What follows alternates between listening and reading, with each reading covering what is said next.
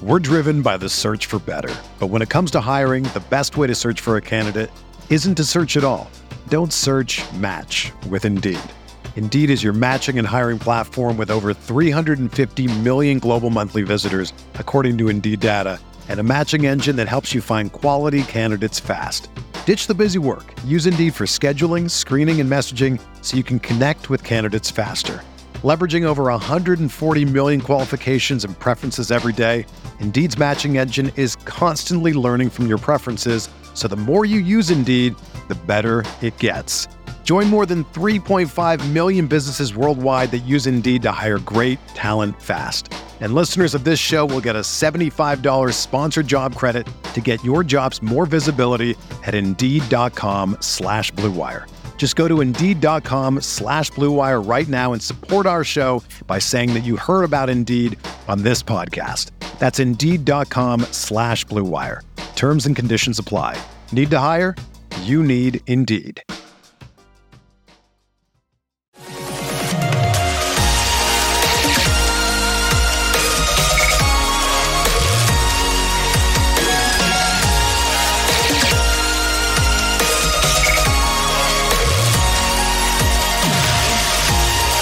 And away we go. Episode 278 of the Al Galdi podcast. It is Thursday, March 24th, 2022, and we finally have a second significant free agent acquisition for our commanders this offseason. For those of you who have been waiting and yearning and pining for the commanders to be doing more in free agency. Well, they apparently heard you. They have heeded your desires. Efe Obada. Who? What? Yes, Efe Obada. He is the newest member of the commanders. If that doesn't get the juices flowing, I don't know what will. Actually, the Efe Obada story is a pretty remarkable story. It is a story that does include him having started his NFL career with guess who? You got it! The Carolina Panthers. But hello and welcome to a Thursday installment of the Al Galdi podcast. This is a show that is loaded with Commanders content as there was a lot going on with them on Wednesday. Next segment, I will discuss some business developments with the Commanders. New intel on their deal with Anheuser-Busch. That is no more. We have financial info on that. Uh, the info makes Anheuser-Busch dropping the Commanders look like an even bigger deal. We also have intel on where overall Commanders business operations are at right now. Uh, where overall Commanders business operations are at right now does not seem to be in a good place. Uh, also, next segment, I will discuss, yes, the Team 980 no longer being the flagship radio station for the team, now known as the Commanders. Uh, this became quite the thing on Wednesday. A whole lot of back and forth between the team and the station slash the station's parent company. I'm sure that everyone involved was telling the truth and nothing but the truth.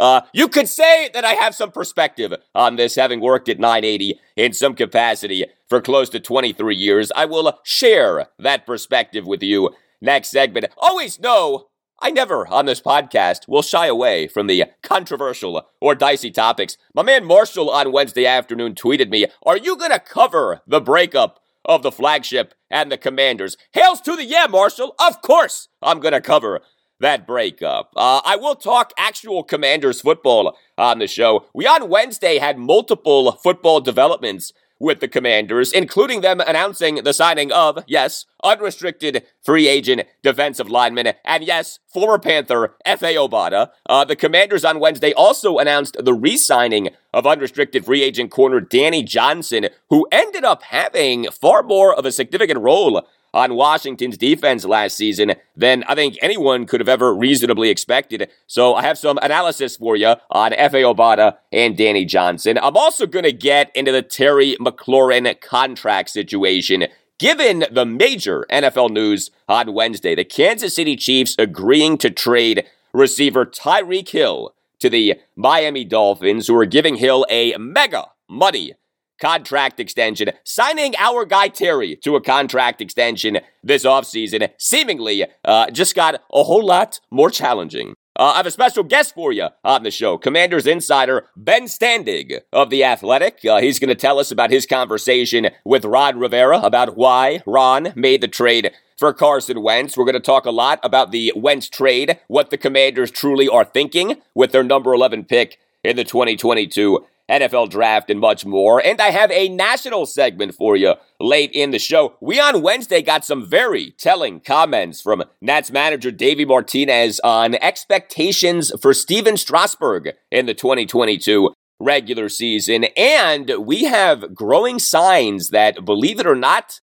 Patrick Corbin will be the Nats opening day starter. Yes, Patrick Corbin, who for the 2021 regular season had a 582 ERA, which was the worst ERA among qualified pitchers in the majors. That guy, Patrick Corbin, may well be your Nats 2022 opening day starter. By the way, if you are seeking more Nats content, the latest installment of the Nats Chat podcast, which I do with Nats insider Mark Zuckerman of masnsports.com, uh, is out. Uh, that came out on Tuesday afternoon. You can tweet me at Al Galdi. You can email me, the Al Galdi podcast at yahoo.com. Email from Gerald in Spain on our conversation on Wednesday's show, episode 277, on the Commanders potentially taking a quarterback in the first round of the 2022 NFL Draft off Malik Willis's and Kenny Pickett's pro days this week. Writes Gerald, listening to the pod and your discussion about Malik Willis's and Kenny Pickett's pro days, I decided to go back and Google Dwayne Haskins pro day and superlatives like Haskins shines at Ohio State pro day, big league arm, and great deep ball skills all came up. To quote a Seinfeld episode, yada, yada, yada. Not saying Malik and Kenny aren't great young men with talent, it's just that we hear this every year. But as Alexander Pope once wrote, hope springs eternal. Uh, yes, Gerald, all very true. And I did make it a point on Wednesday's show to multiple times say that quarterbacks are supposed to look good at their pro days, and who the heck knows what to make of a quarterback looking good at his pro day. Like maybe the guy is going to end up being a very good NFL quarterback, but then again, uh, maybe not. Uh, as we have discussed on the podcast, the hit rate on first round quarterbacks in NFL drafts is that good. Uh, if you begin with the 2010 NFL draft, the hit rate on first round quarterbacks is less than 40%. That is what my deep dive research has revealed. Less than 40%. Uh, email from Devin on the Commanders with Carson Wentz as their QB1. Writes Devin, my glass half full prediction for the Washington Redskin Commanders is they will go 10 and 7 with Carson the Commander as their quarterback. However, Carson will get injured toward the end of the season, and Taylor Heinicke,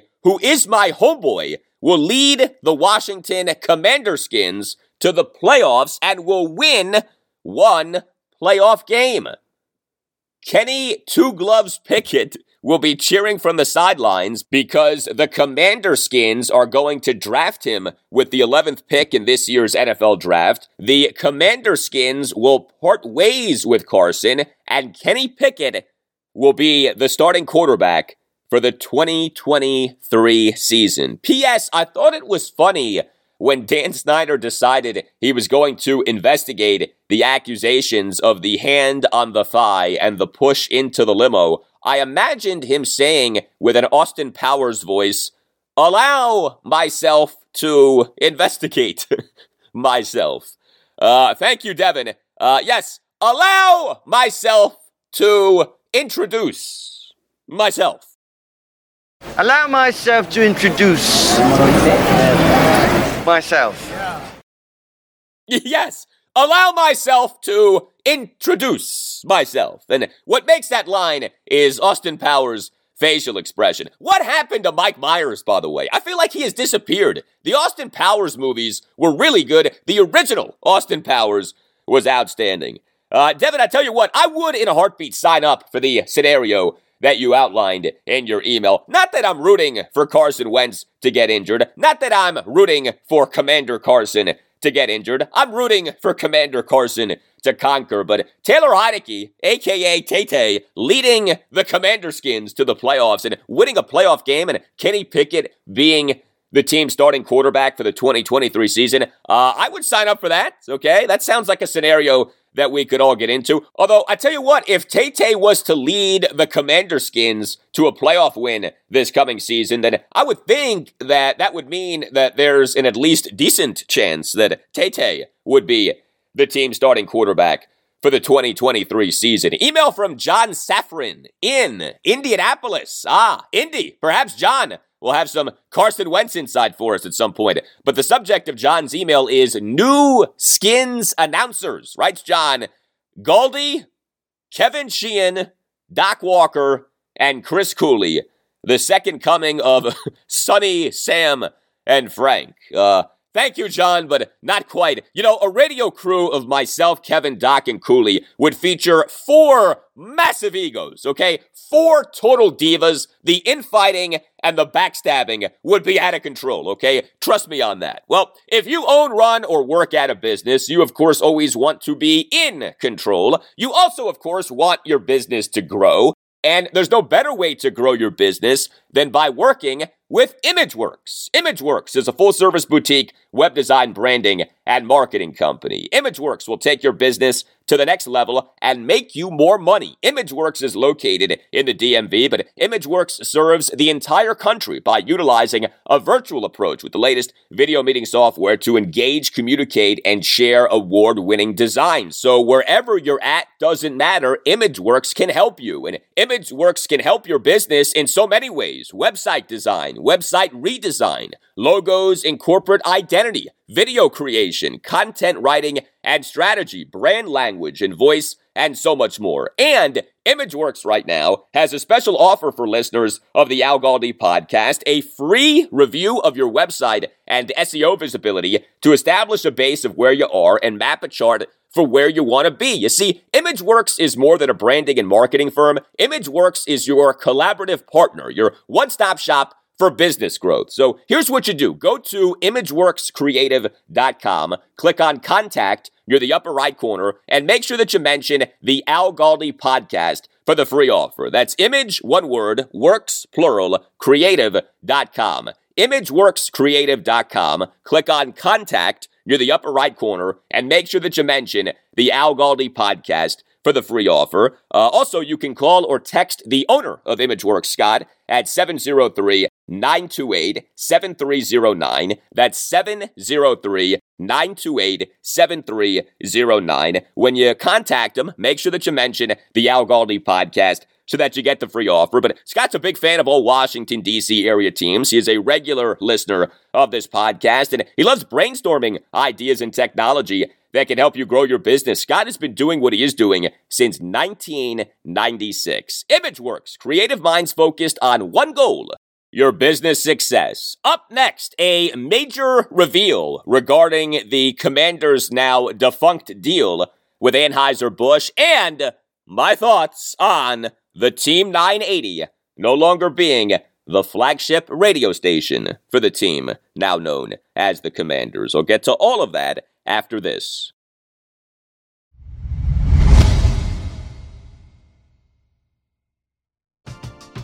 We're driven by the search for better. But when it comes to hiring, the best way to search for a candidate isn't to search at all. Don't search match with Indeed. Indeed is your matching and hiring platform with over 350 million global monthly visitors, according to Indeed data, and a matching engine that helps you find quality candidates fast.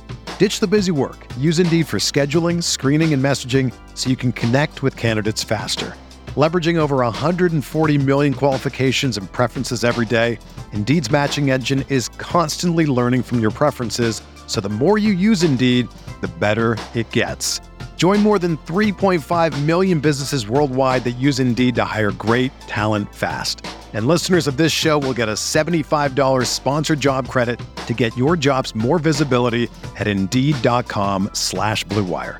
Just go to Indeed.com slash BlueWire right now and support our show by saying that you heard about Indeed on this podcast. That's Indeed.com slash BlueWire. Terms and conditions apply. Need to hire? You need Indeed.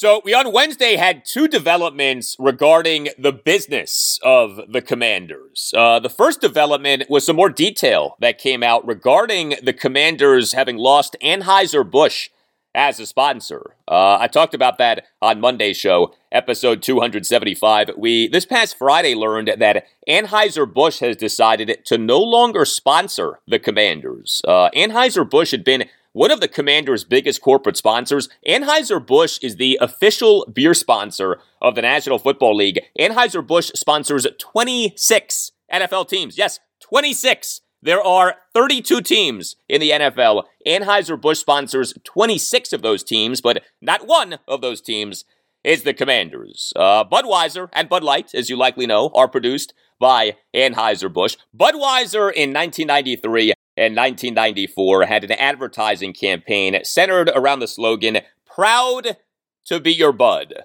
Uh, unfortunately for Dan Snyder, Anheuser-Busch is no longer proud to be the Commander's Bud. Proud to be your Bud. Budweiser! Proud to be your Bud.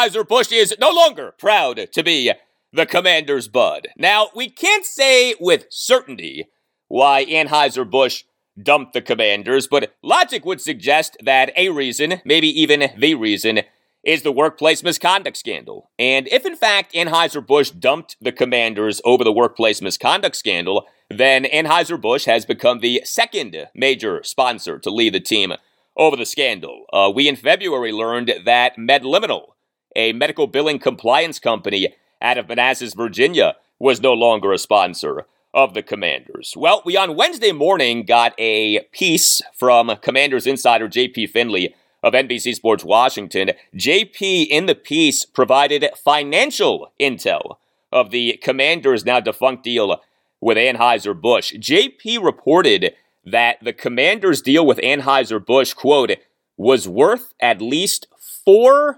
million annually per NFL and team sources and ranked among the commander's four largest sponsorships. The only deals worth equal or more are with Pepsi, FedEx, and Bank of America. End quote. So, how about that? The commander's deal with Anheuser-Busch was worth at least $4 million annually.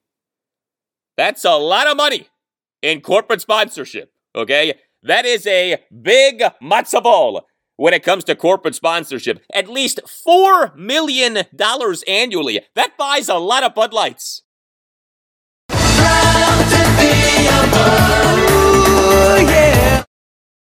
Yes, thank you. Proud to be your bud.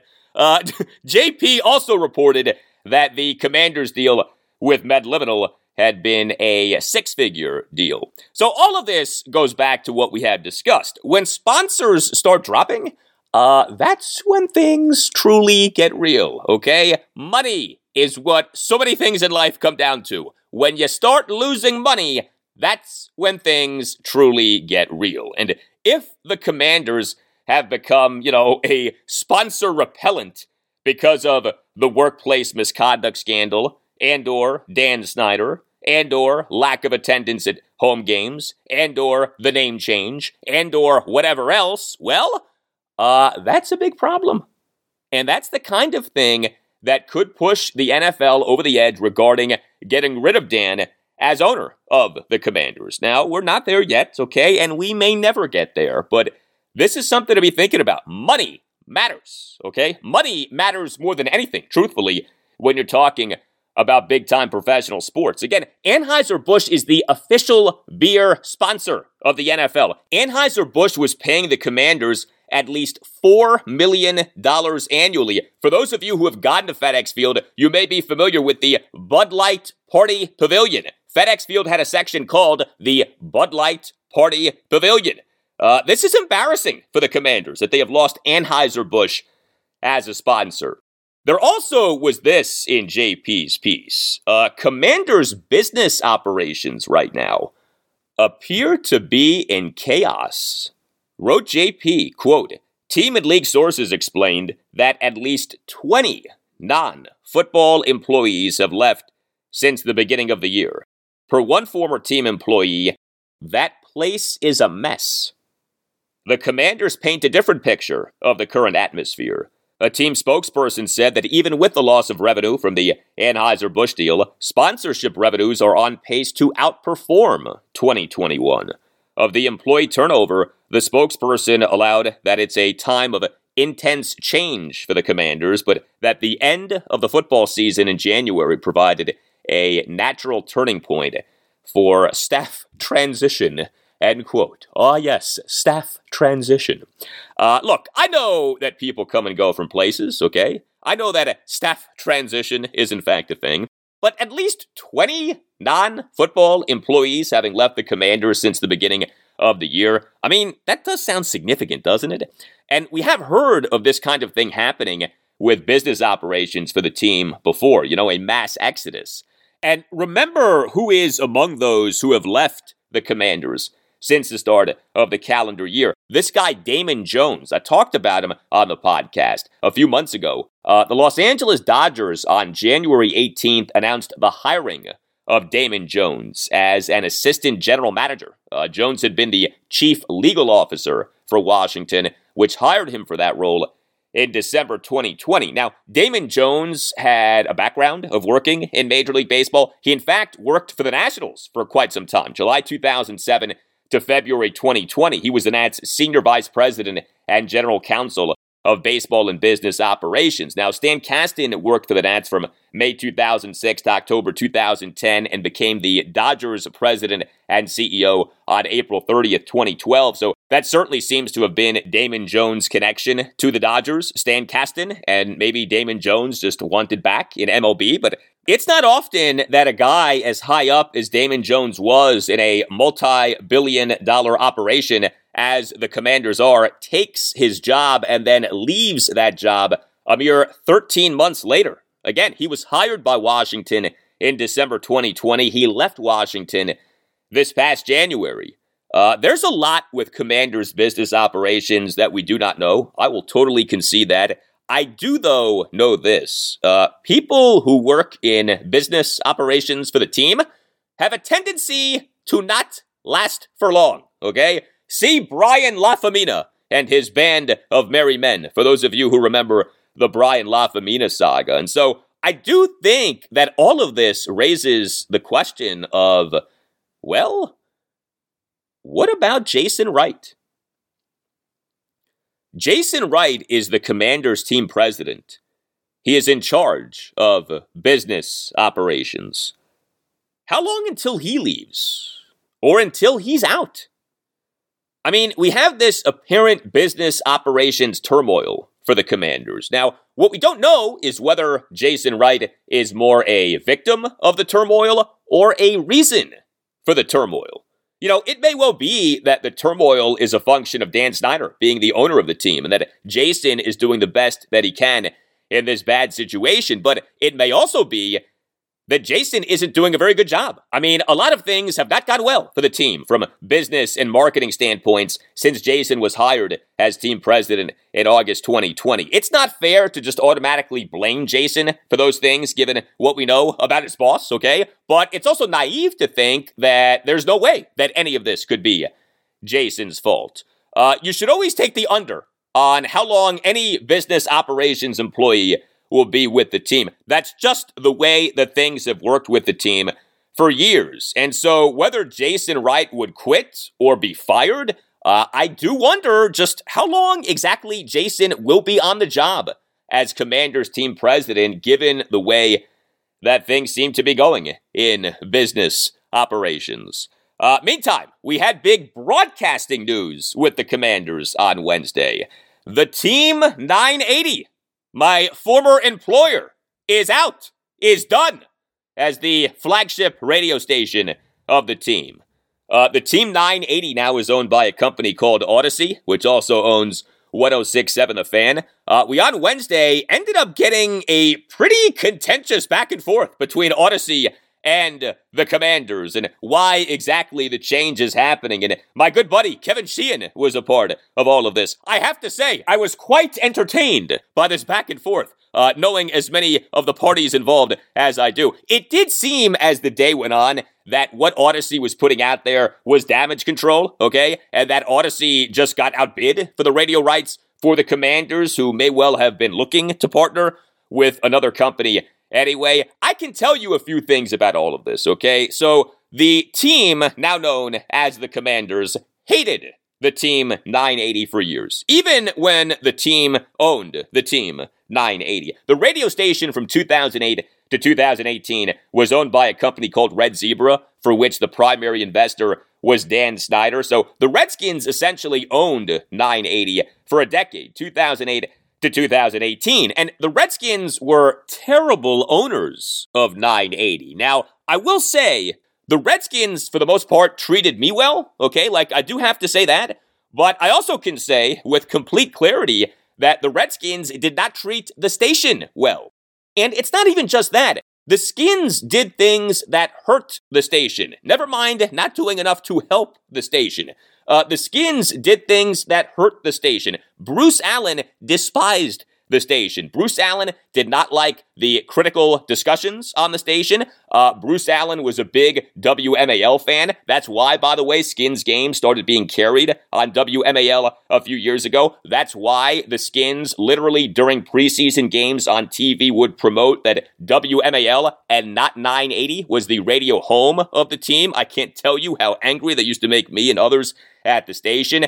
But there are a lot of stories that I could share with you about how the Skins hurt 980. Here's a quick one. So I earlier this segment mentioned JP Finlay. 980 years ago was all set to hire JP as the station's Redskins beat reporter. That hiring got squashed by Tony Wyllie, who was the head of the team's media relations. That kind of stuff happened quite a bit. That kind of stuff went on, you know, like outright sabotage. Okay, I'm not exaggerating when I say these things. The team owned the station, and yet the team treated the station like the enemy. So that the team's relationship with the station ended in the ugly way that the relationship ended on Wednesday isn't surprising. Uh, I can't tell you how many conversations I have had with Kevin over the years about how terribly the station was managed. So I'm sure part of what happened on Wednesday was like Kevin just letting the team have it, all right? All of that said, uh, I don't blame the commanders for leaving 980. And really, what we should say is leaving Audacy because the commanders could have gone with 1067 as the new flagship radio station. Although 1067, of course, is also the flagship station for the Nationals. So I'm not sure when there are conflicts with Nationals games and Commanders games, which one would have gotten preference on 1067. If the answer is Nats, then you would have had quite a few uh, early season Commanders games, right? Uh, to other stations because the Nats play so often, right? on Sunday afternoons. But, you know, if you're being honest about things, okay, I mean, 980 signal is terrible, all right? Everybody knows that. AM radio is not the way to be going in 2022. The 980 AM signal is terrible. Uh, 980 has been run into the ground. Everybody knows that. Uh, 980 is intentionally run by Audacy as a distant number two in the Washington, D.C. market in terms of sports talk radio. Everybody knows that. So if you're the commanders, why would you stay? with 980? Or why would you even want to be on 1067 given that 1067 has this relationship with the Nationals. And, you know, 1067, like 980, has people trashing the commanders constantly. And look, I don't say that as a criticism of the radio stations because uh, the commanders so often deserve to be criticized. But if you're a football team looking to grow your brand in the midst of a rebrand, why do you want to be in business with outlets that aren't championing your cause the way that you want your cause to be championed. So if you are the commanders and you have your new name and you're in the midst of this rebrand, find yourself a new flagship radio station with a great signal and big ratings and people who aren't bashing you constantly on talk shows. It's just sad to me that 980 now is even less of what it once was. I mean, honestly, that's what hit me more than anything on Wednesday. You know, for all the talk about who's right, who's wrong, and which station will be the new flagship radio station for the Commanders, I don't really care about all that stuff, to be honest with you. It's just a real shame to me what continues to happen to 980. 980 was the flagship of the Redskins slash Washington football team from 2008 through 2021. I hosted the official Redskins postgame show on 980 and the Washington Redskins radio network from 2009 through 2015. Now, there was a lot of bad football during that time, okay? But there also were two NFC East titles, right? Those for the 2012 and 2015 seasons. Uh, I was very proud of my post-game shows for the Redskins from 2009 through 2015, especially during those NFC East title winning seasons of 2012 and 2015. Uh, we had a good thing going on 980 with our Redskins game day broadcast. You had Kevin doing the pregame show. You had the actual game, which came to feature what really was groundbreaking in game analysis from Chris Cooley. And then you had me doing the post-game show. Uh, I thought we had a really good thing going with 980 Redskins game day broadcast, and all of that now is gone and really has been done for a few years now. Now, Look, don't feel bad for me or Kevin or Cooley or anybody like that. Okay, we're all doing just fine. But it's just a shame to me what has happened to the station. Like, I'm no longer with the station. That doesn't mean that I root for the station's demise. Okay, like, no, I don't like seeing what has happened to the station. Uh, what has happened to the station should have never happened. And I've talked about this in the past, and I'm not going to rehash everything right now, but what has happened to the station is a function of multiple bad ownerships, bad management, and lack of forward and creative thinking. I mean, even right now, there are things that the station could be doing to make itself better, but that the station isn't doing. And I'm talking about things just in terms of like imaging and marketing and branding. But like I said, the goal right now with the station is just to have it as a distant number two so that somebody else doesn't come along and start a new sports radio station in the Washington, D.C. market. So that's my take on the big radio broadcasting news with the Commanders on Wednesday. Up next, multiple football developments regarding the Commanders on Wednesday, including a second major free agent acquisition for the Commanders this offseason in defensive lineman Efe Obada, and the prospect of signing Terry McLaurin to a contract extension seemingly becoming even more challenging thanks to the Miami Dolphins agreeing on a trade for Tyreek Hill and reportedly agreeing to give him a mega money contract extension. I'll get to all of this up next.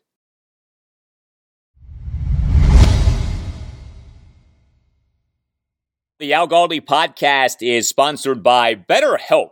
Uh, we all deserve to be happy, but not everyone is happy. Is there something interfering with your happiness or something that is preventing you from achieving your goals? Uh, are you or someone you care about dealing with depression or struggling with anxiety? Uh, this is where BetterHelp comes in.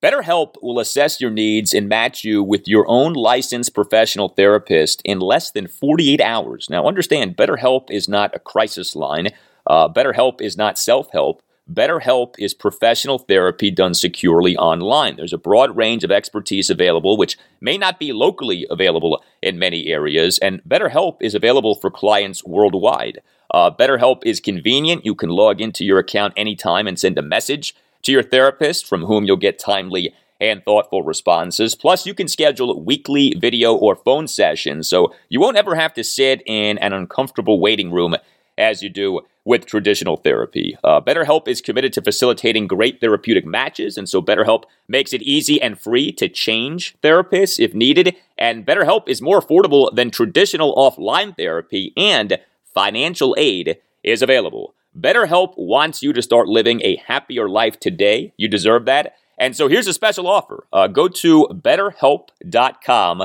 slash Galdi. That's betterhelp, H-E-L-P dot com slash Galdi, G-A-L-D-I, and you'll get 10% off your first month at BetterHelp. Yes, 10% off an entire month. Just go to betterhelp.com slash Galdi and get 10% off your first month. Uh, look, the stigma of depression and anxiety is gone. Uh, I know plenty of people who've dealt with depression and or anxiety. Heck, sports are filled with people who've gone public with their mental health struggles. Uh, Mark Rypien, John Patterson, Dwayne The Rock Johnson, Michael Phelps, Serena Williams, Ronda Rousey. You deserve to be happy. Get help. Get better help. Go to betterhelp.com slash Galdi. That's betterhelp.com slash Galdi.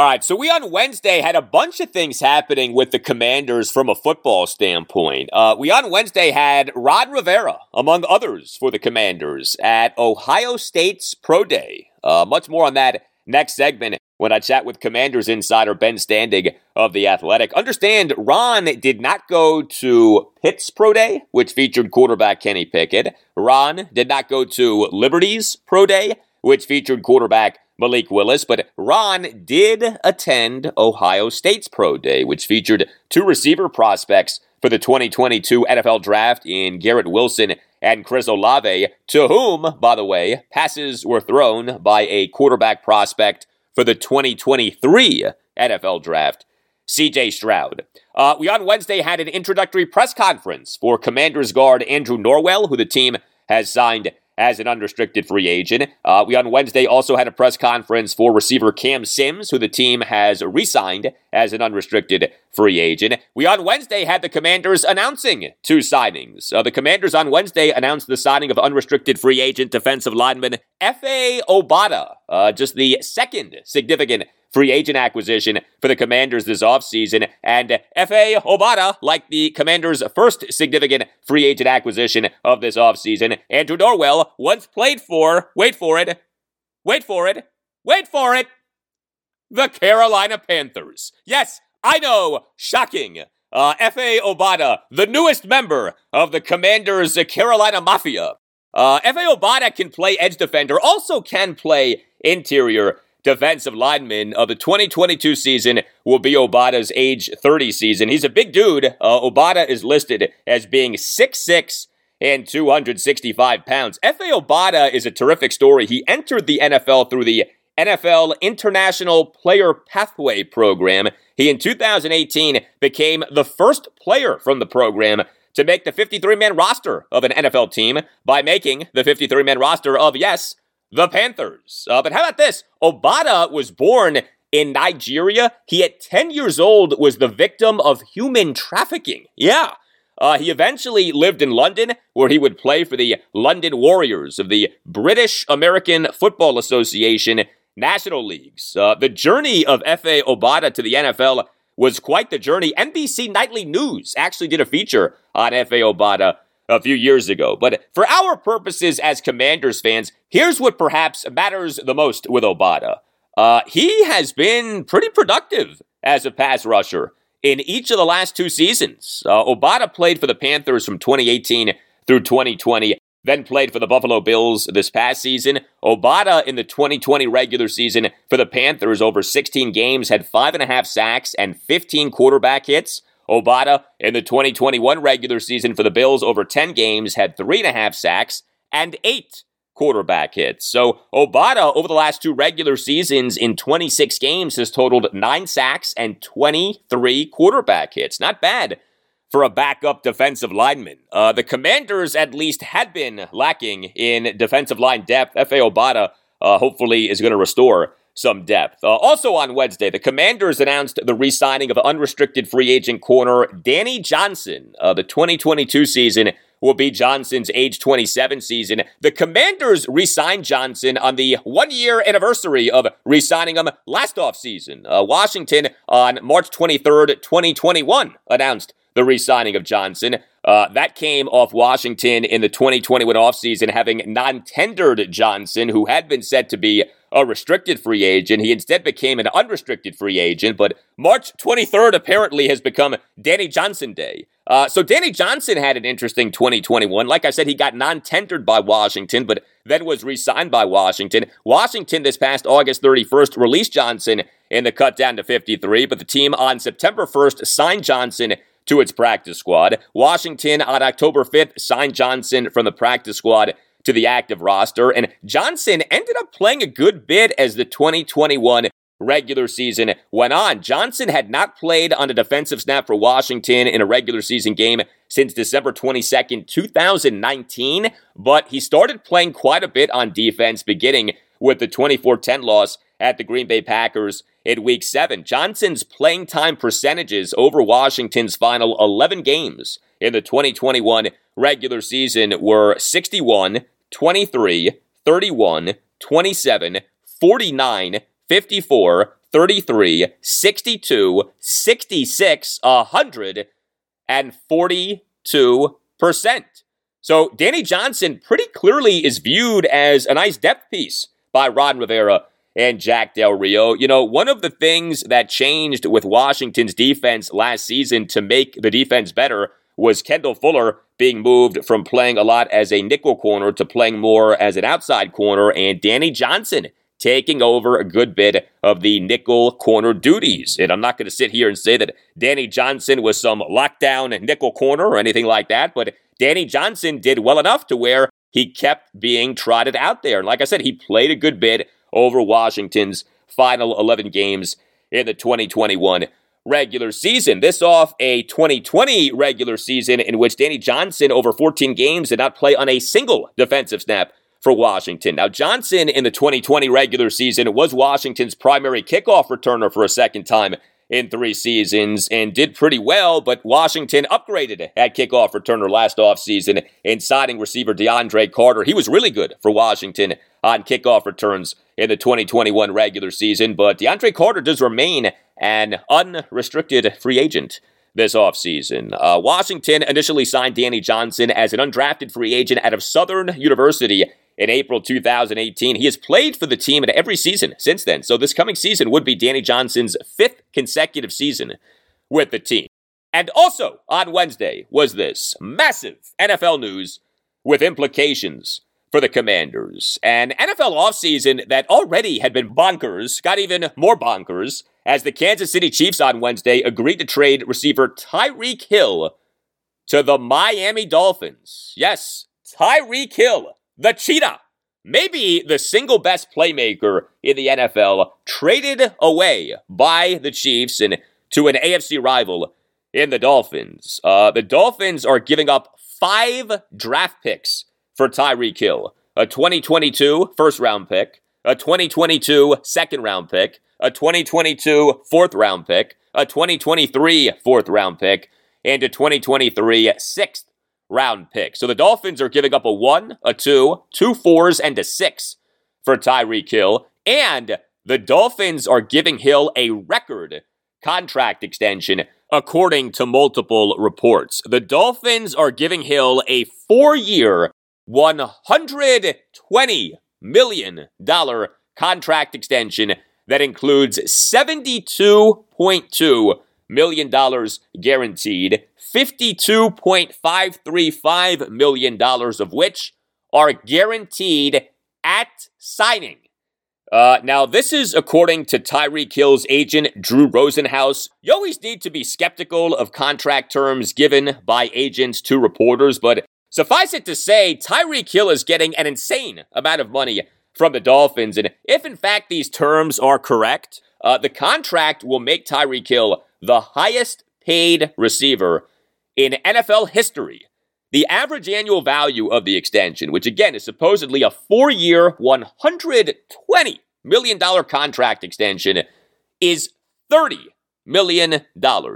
$30 million per year for a receiver. It wasn't that long ago that $30 million per year for a quarterback was considered outrageous. Now we have a receiver apparently getting $30 million per year.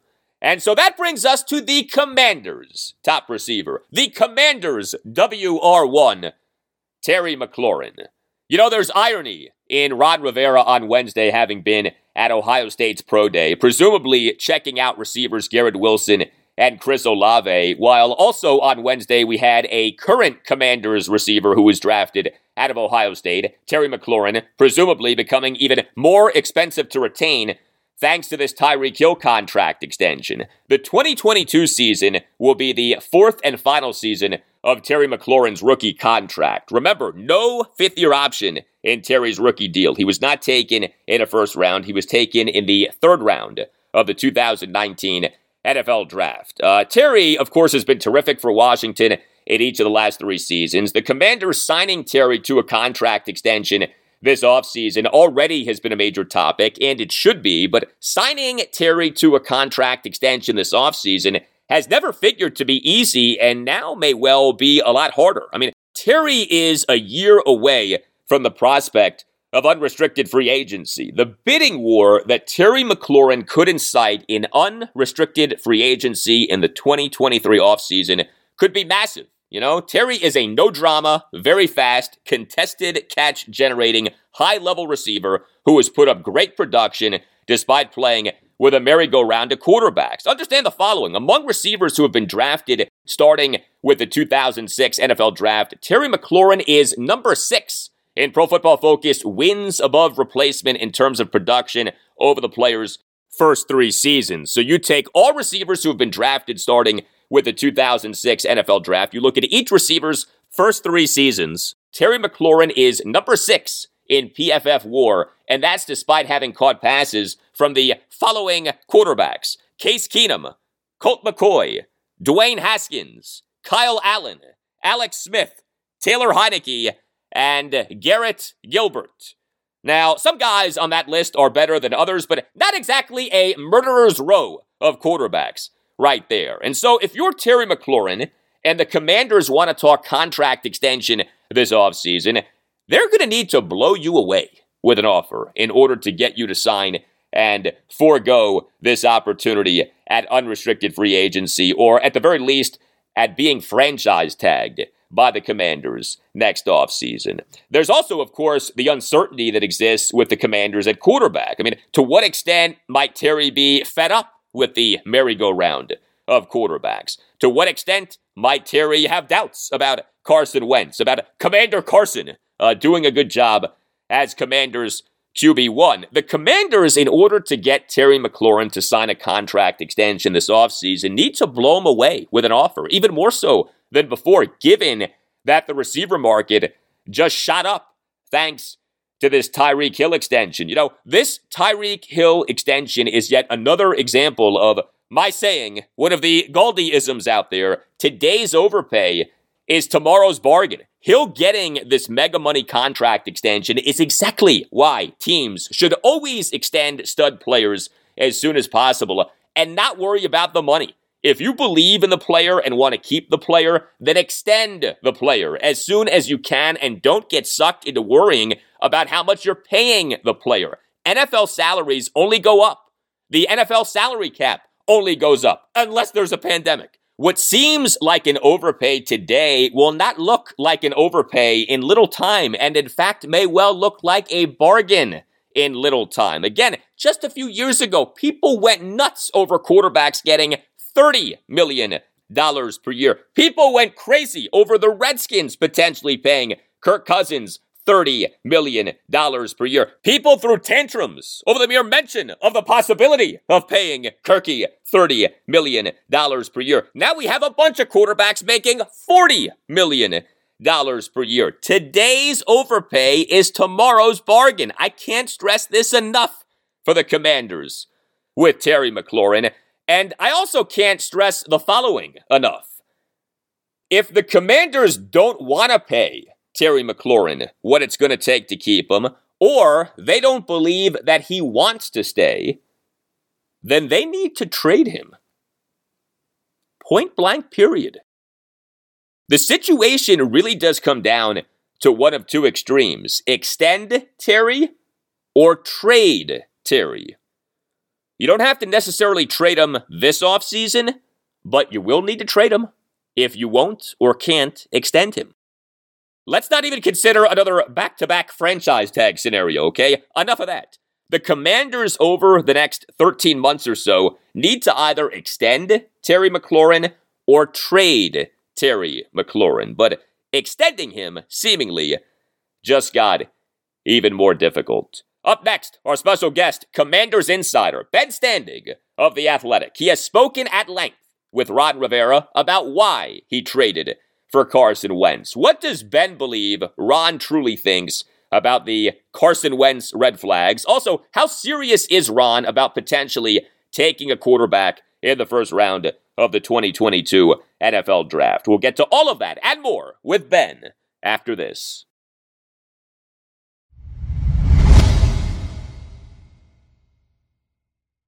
All right, so we all like to eat and need to eat, but we're all dealing with inflation and high gas prices, and we're all busy. So here's a great, affordable, and easy way to have your meals HelloFresh.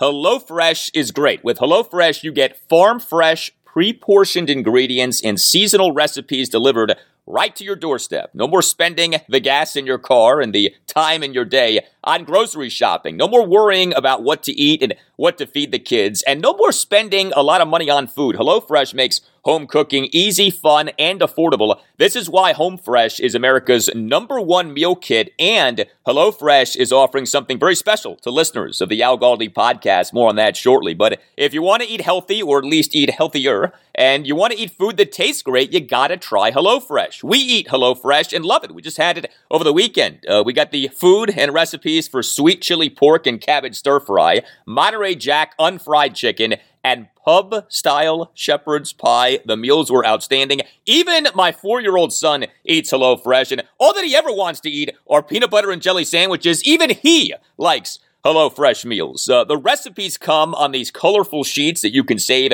and refer back to. Cooking the meals doesn't take long at all. HelloFresh is the way to go. HelloFresh offers 50 menu and market items to choose from every week. You can customize your orders and HelloFresh will save you money. A HelloFresh meal on average is 72% cheaper than a restaurant meal of the same quality, and you can save on average over $65 a month by ordering HelloFresh instead of grocery shopping. So here's what you do. Go to HelloFresh.com slash Galdi16 and use the code Galdi16 for up to 16 free meals and three free gifts. You can't beat that. Again, HelloFresh.com slash Galdi16. Use the code Galdi16 for up to 16 free meals and three free gifts. One more time, HelloFresh.com slash Galdi16. Use the code Galdi16 for up to 16 free meals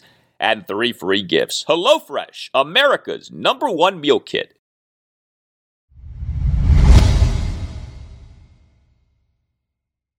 All right, so we now are 10 days into NFL free agency, if you count NFL free agency as having started when the legal tampering period began on March 14th. Uh, the Commanders, of course, have traded for quarterback Carson Wentz. Uh, the Commanders have signed guard Andrew Norwell and now defensive lineman Efe Obada. Uh, the Commanders have re signed running back J.D. McKissic, receiver Cam Sims, center Tyler Larsen, safety Bobby McCain, now corner Danny Johnson, and kicker Joey Slye, among others. Uh, the Commanders in free agency have lost guard Brandon Scherff, interior defensive lineman Tim Settle, tight end Ricky Seals Jones, and quarterback Garrett Gilbert. And the Commanders have released guard Ereck Flowers interior defensive lineman Matt Ioannidis, safety slash linebacker slash Buffalo nickel Landon Collins, and safety Deshazor Everett. That is your Commanders offseason scorecard for now. What more could be coming? Of course, nothing that will be coming will be more significant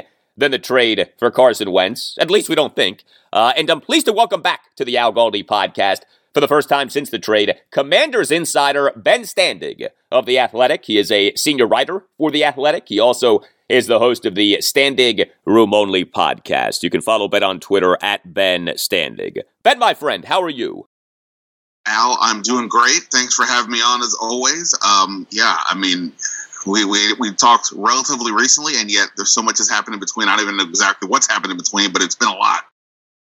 There has been a lot, although actually for a lot of people, uh, there hasn't been enough. Uh, I am not one of these people who has all been out of shape by the commanders having not done more in free agency so far. I think that that reaction like completely ignores that so many major free agent signings do not work out and that the team over the last two years actually has done quite well with second and third tier free agents. That said, when the team on March 16th released those four players Ereck Flowers, Matt Ioannidis, Landon Collins, and Deshazor Everett, did you think that that meant that more moves were coming from the Commanders in free agency? Yeah, I did. Uh, you know, and look, there are still players on the on the streets, right? I mean, just on Tuesday, arguably the number one free agent in the entire class, Terron Armstead only just signed with Miami. Now, not saying Washington is making a big move like that. I am saying there, there are still some people out there, and there are still some guys you could add that if you if they did could upgrade them in various ways. We know they needed a Mike linebacker and so on. But yeah, I mean, it is sort of curious. Like, what was the point of creating? Like, it's not that we, we already knew they had holes, but now they have more holes, right? There's depth issues on the defensive line. There's depth issues at safety. Uh, there's depth issues on offensive line, at least for now, uh, et cetera. So, what are they? What what are they doing? Until we can see the, the the end results here, it is a little hard to know what to make of all this. And hopefully, there is a plan to this. I'm not saying there isn't. I'm just saying we haven't seen it yet, though. I'm assuming something else is coming. We're just still waiting. Well, look, you got to tell us what Ron Rivera is telling you. We know that Ron likes you, okay? He calls you Ben, he gives you stuff. You're maybe Ron's favorite in the Washington, D.C. media corps. uh, but seriously, I mean, Ron has done well with the second and third tier free agents in each of the last two off seasons. Do you think that Ron is waiting on some of those guys this off season? Do you think that Ron maybe likes guys who Ron already has on the Commanders more than we realize? Well, I mean, look, if they bring back there are various free agents that are still out there, right? Eric, um, Cornelius Lucas, uh, De- uh, DeAndre Carter, Danny Johnson. Like some of these things would fill in some holes, right? I mean, and that's all good. But there are other ones, and ultimately, yeah, I mean, you can say you like the team, and that's fine. And obviously, at, if you took the exact same team they had last year, but upgraded with the quarterback, yeah, maybe they win 10 games. I mean, they won seven with Taylor Heinicke, which I'm not knocking Heinicke. I'm just saying if, if you're viewing him as limited – in certain ways, then so be it. But I, I have to imagine they're wanting to do a bit more here.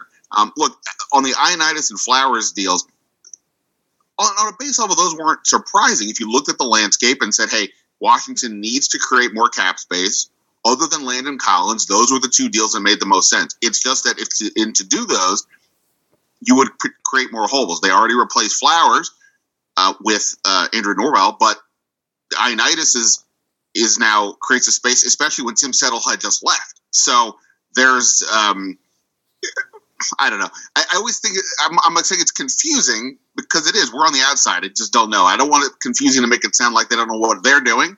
It's just as you're trying to read from the outside, it does kind of wonder like what, how do all these moves come into bat? Are they like you said they they just like their own guys, so they're willing to wait, but then.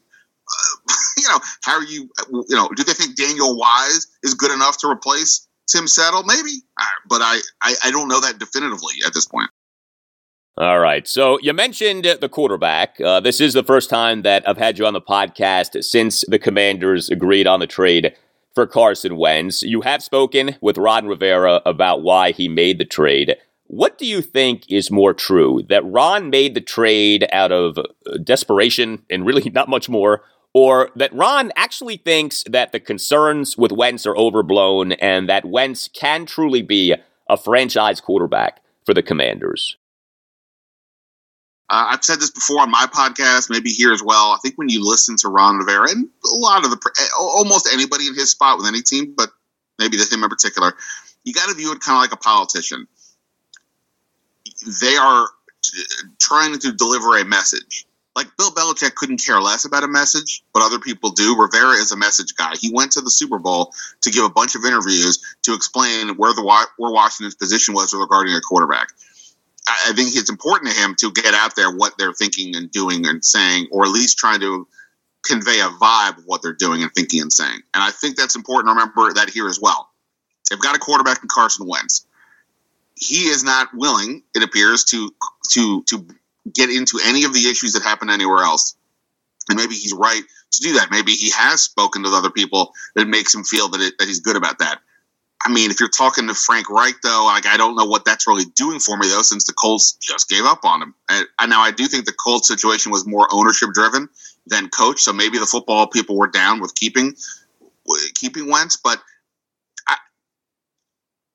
I'm talking myself a little bit into saying that the, the Carson Wentz issues were not necessarily football related, more of the other stuff, off the fieldy kind of stuff, leadership stuff, locker room stuff, which is important. And Rivera has said it previously, it's the most important thing for him.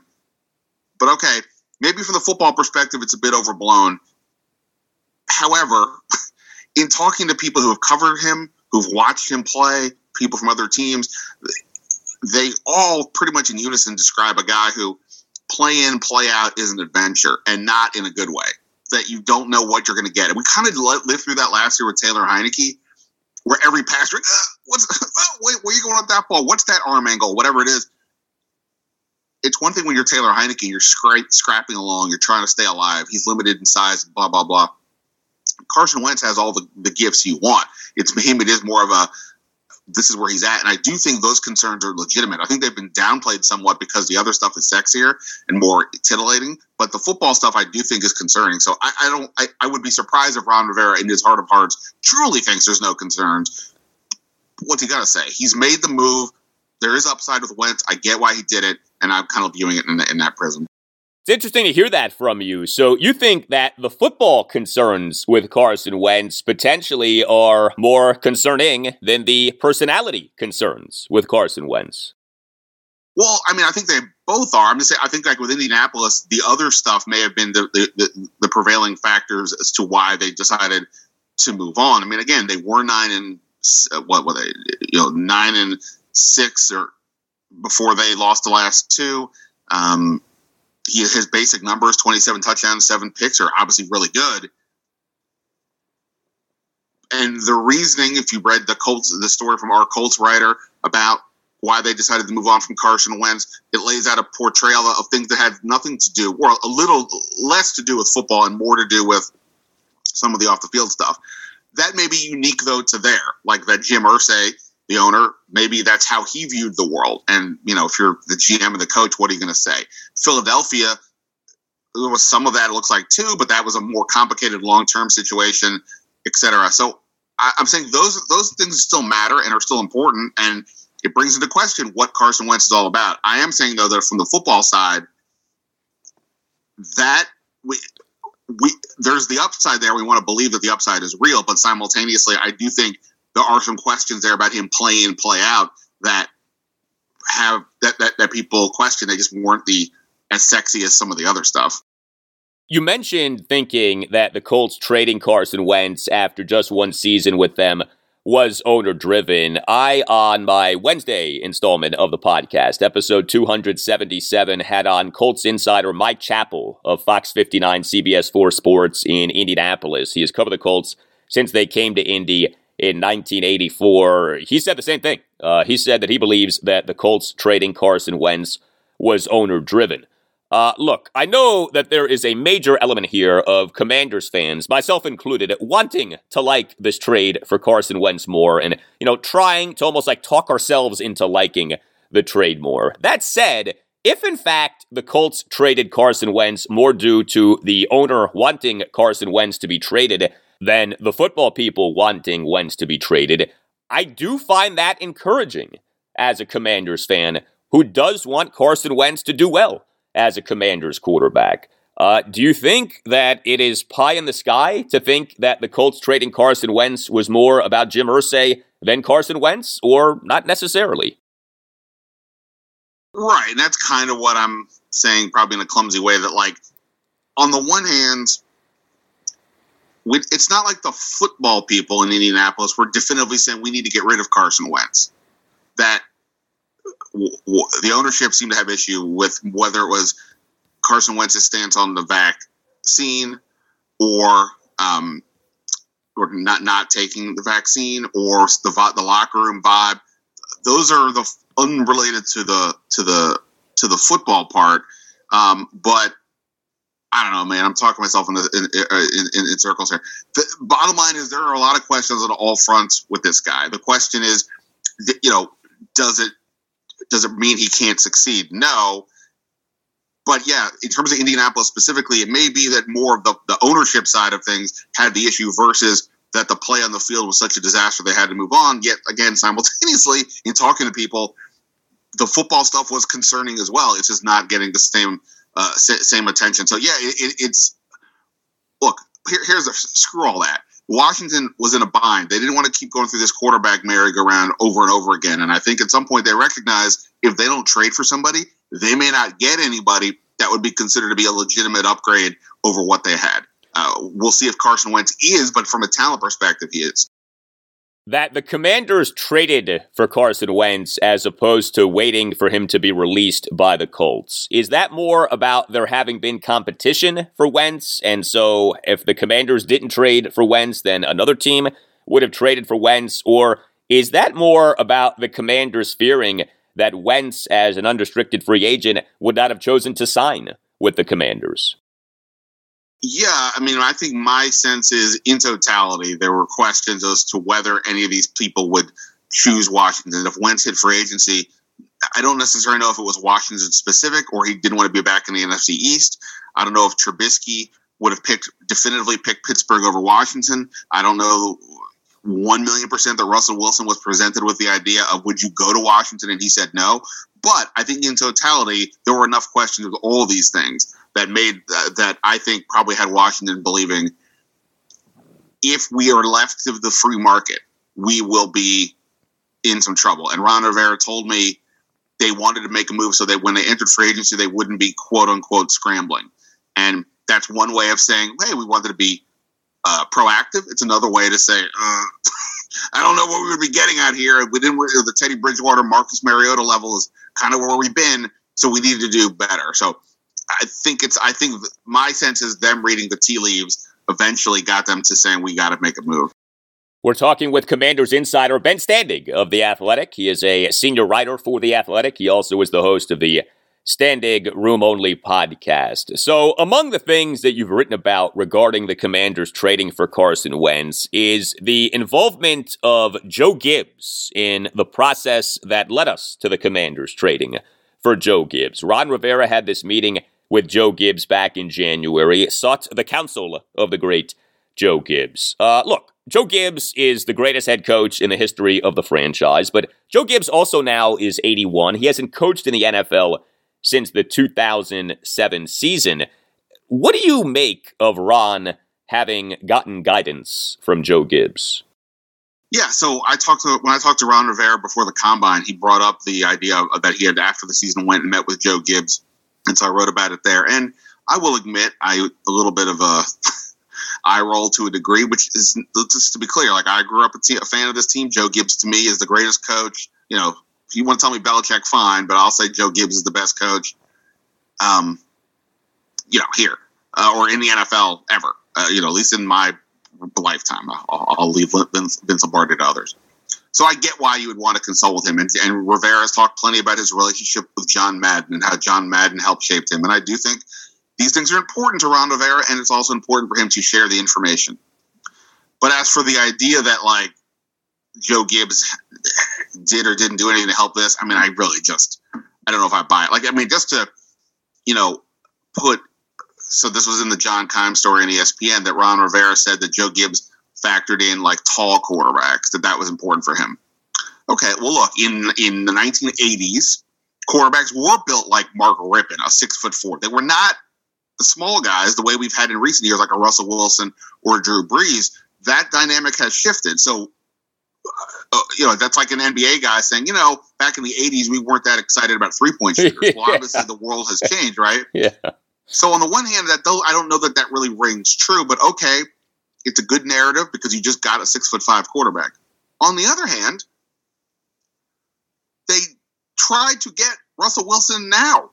He, last I checked, not a six foot five quarterback. And I believe in the story it says something about that Gibbs said if, if it's not a tall guy, he has to have certain other traits. I guess my point is, yeah, I, sure. I mean, whatever. Like, you've got to evaluate these things on your own, and it's good to get advice from others the fact that Joe Gibbs, I mean, Rivera told me the same thing about uh, Joe Gibbs said the idea of a list. Okay. I, I mean, sure. Like, I mean, I, I, imagine there was a, there was a list. Of course, here's the guys we're interested in: Rodgers, Wilson, and we kind of go from there. So I don't know that I make too much of this, other than just the fact that Ron Rivera, for his own sake, wants to consult these people, and then he also wanted in turn to let us know his process, which fine. I mean, that's about all I guess I can say on that.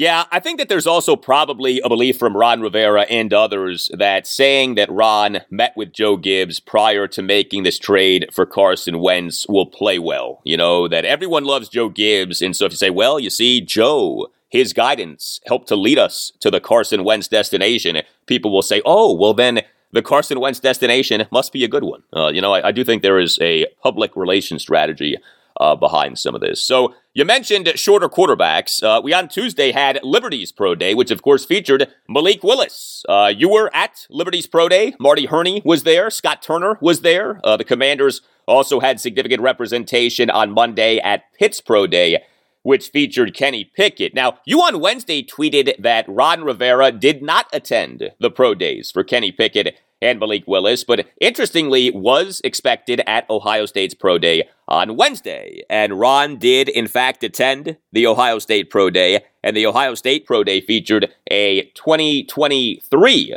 NFL draft quarterback prospect in CJ Stroud, throwing to two 2022 draft receiver prospects in Garrett Wilson and Chris Olave. Uh, look, we know that these pro days should all be taken with grains of salt, but how telling is Ron Rivera's travel schedule to you in terms of what the commanders are thinking with their number 11 pick in the 2022 draft?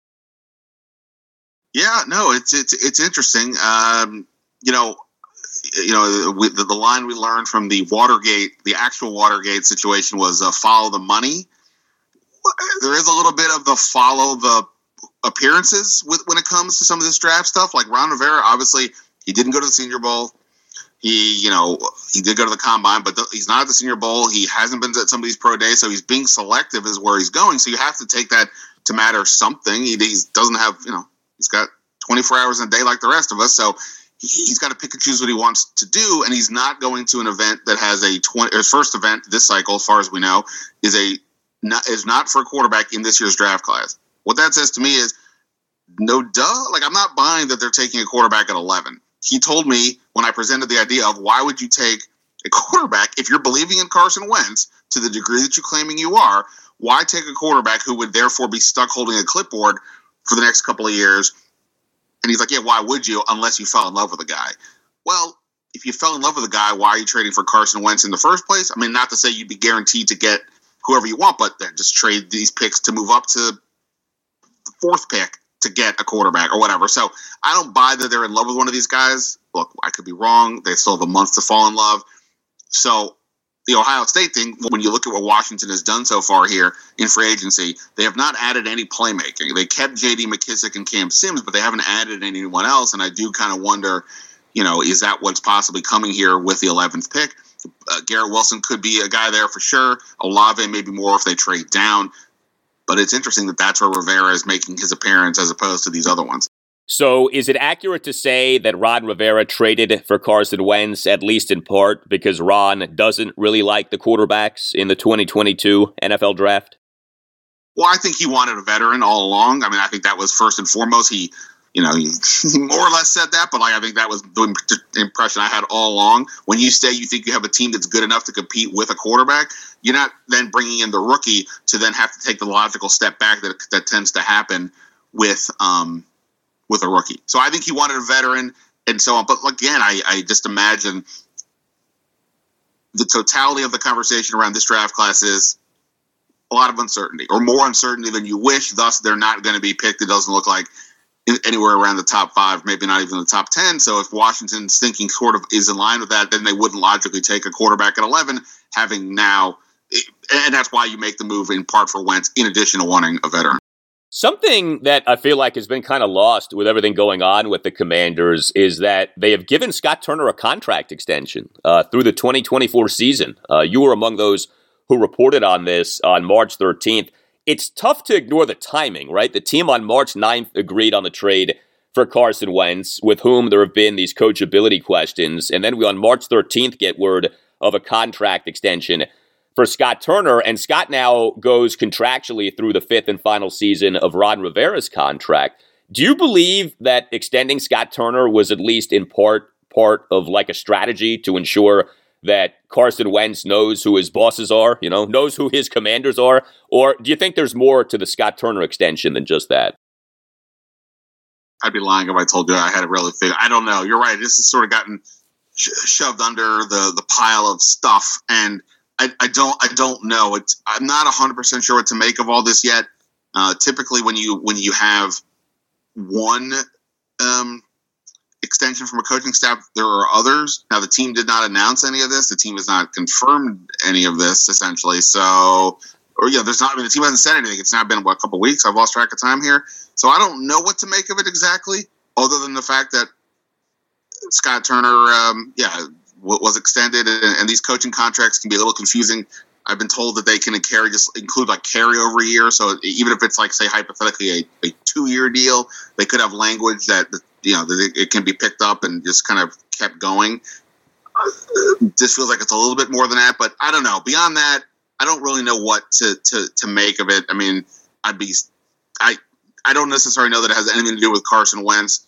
Um, logically, though, this is a huge moment for Scott Turner because not that he hasn't been uh, under some scrutiny the last couple of years, but now for real, his actions will be will be judged not just locally but nationally because Carson Wentz is a bigger story than just hey he did some good things to help Taylor Heinicke or boy I don't know Dwayne Haskins who knows what was going on with that guy.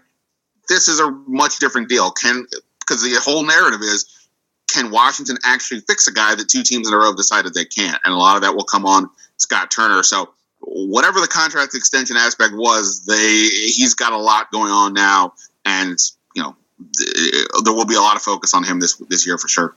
So Ron Rivera and Scott Turner are handcuffed contractually now, each guy going through 2024. Do you happen to know Jack Del Rio's contractual status? I mean, it, it would be kind of funny if the Commanders extend uh, Scott but don't extend Jack. That would be pretty telling. Did you happen to know what Jack's uh, contract status is?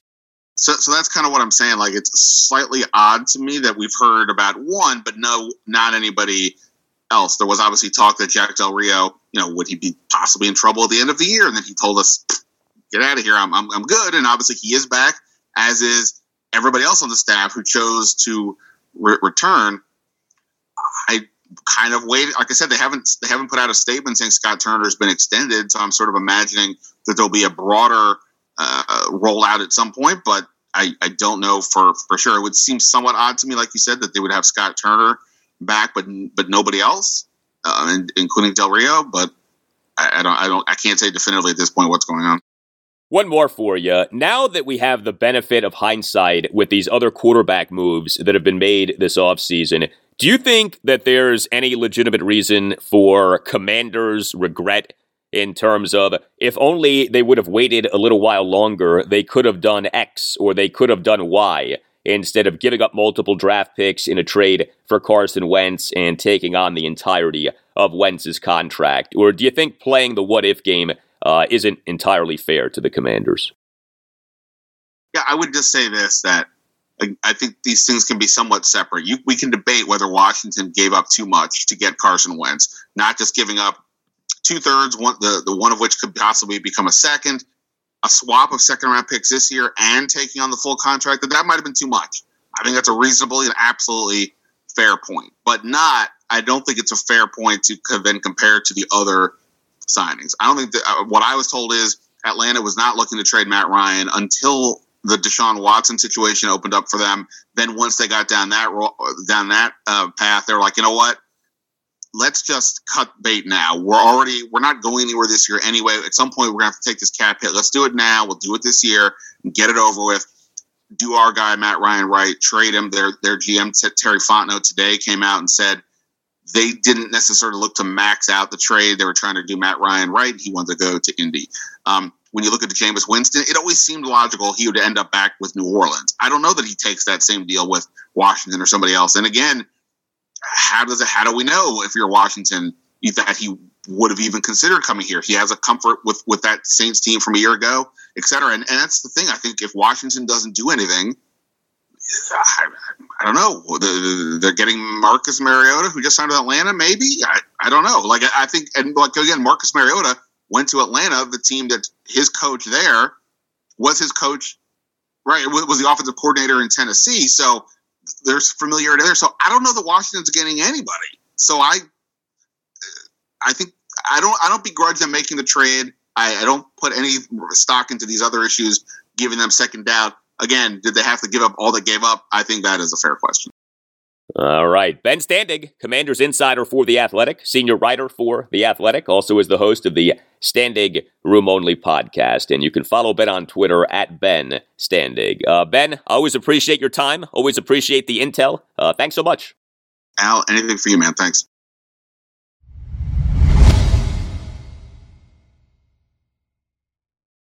All right, let's talk some Nationals. Uh, when it comes to the Nats, there may not be two bigger question marks than Stephen Strasburg and Patrick Corbin. Uh, each guy, a big money pitcher who has struggled big time in each of the last two seasons. Strasburg with injury, Corbin with ineffectiveness. And interestingly, each guy was a big topic at Nat spring training in West Palm Beach, Florida on Wednesday. First of all, we on Wednesday had a notable admission from Nats manager Davey Martinez on Stephen Strasburg. Uh, Davey actually put a number on the expected starts for Strasburg in the upcoming regular season. Davey said that the goal for Strasburg in the 2022 regular season is him making, quote, 20 to 25 starts. When he comes back, I don't want him to be back for a month. We have a setback. We miss him for another month. No, when he comes back, I want him to come back and he's back and he feels good about himself and he's there to help us every five days after that. End quote. Uh, now, what Davey said makes total sense, and I think is totally the right way to be approaching Stephen Strasburg in 2022. But you don't usually hear managers put out specific numbers like that, you know, 20 to 25 starts. Uh, this is yet another sign of just how serious the Strasburg situation is. Uh, he may never be the same again as a pitcher. Strasburg last July 28th underwent season ending surgery to address neurogenic thoracic outlet syndrome, TOS. Uh, TOS is maybe the single worst pitching injury that a pitcher can have. I don't think that a big enough deal has ever been made of the ailment from which Strasburg is attempting to come back. He has made just seven regular season starts over the last two seasons, which just happened to have been the first two seasons of a seven year, $245 million contract to which he was re signed in December 2019. And it's still not clear whether all of this missed time over the last two seasons has been due to him ultimately being diagnosed with thoracic outlet syndrome or perhaps has been due uh, to other ailments that could always pop back up. I mean, Stephen Strasburg has been injury prone in his career. We all know that. Uh, this coming season will be Strasburg's age 33 season. Uh, 20 to 25 starts, obviously, is a very modest, uh, low bar goal, especially for a guy in the midst of a seven year, $245 million contract. But this is where we're at with Stephen Strasburg right now. Uh, then with Patrick Corbin. So believe it or not, Corbin right now seems to be the favorite to be the Nats' opening day starter. Yes, the same Patrick Corbin who has been terrible in each of the last two seasons. Uh, opening day now is two weeks away, Thursday, April 7th. Uh, Davey Martinez has not announced who the Nats' opening day starter will be, but indications are that Corbin will be the guy. Uh, he started the Nats exhibition game on Wednesday afternoon, a 3 2 loss to the Miami Marlins. He did well, four scoreless innings, four strikeouts, and a five day schedule would put Corbin right on track to start on April 7th when the Nats will face the New York Mets at Nationals Park at 4:05 p.m. Uh, Corbin being the Nats opening day starter would, heck, Corbin even being a candidate to be the Nats opening day starter does tell you everything that you need to know about the state of the Nats pitching. Uh, the state is not good. Uh, the Nationals for the 2021 regular season finished number 11 out of 15 National League teams with a starting pitching ERA of 464. And a big part of that was Patrick Corbin, who has been horrendous over the last two seasons. I mean, let's just tell it like it is. Corbin, for the 2021 regular season, had a 582 ERA, which was the worst ERA among all qualified pitchers in the majors. And he had this 582 ERA despite pitching well in September. Uh, Corbin pitched well in four of his five starts last September. Uh, Corbin for the 2021 regular season had a whip of 1.47. That was the second worst whip among qualified pitchers in the majors. Corbin for the 2021 regular season had a strikeouts per nine innings of just 7.5, marking yet another decline in his strikeout rate. Corbin for the 2020 regular season had a strikeouts per nine innings of 8.2.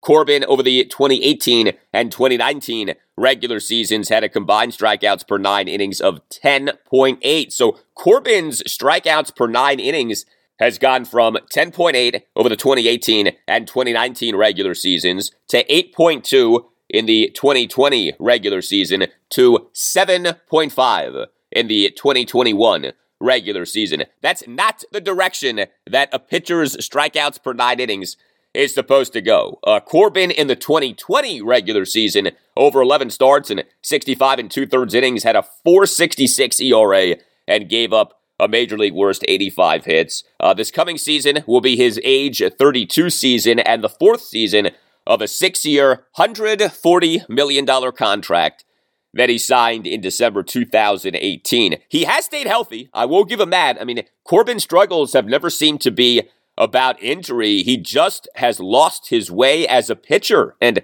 his struggles have changed the narrative on that contract, which initially looked great with how valuable he was for the Nats in their 2019 World Series championship season. Uh, now, look, who a team's opening day starter is can be very overrated. That said, the point here is the symbolism of all of this. The Nats pitching has cratered over the last two seasons. Uh, Patrick Corbin looking likely to be the Nats' opening day starter for the 2022 regular season says a lot. Uh, for years, the Nats' opening day starter was easy, right? Max Scherzer or Stephen Strasburg. Uh, we are a long way away from those days now with the Nats.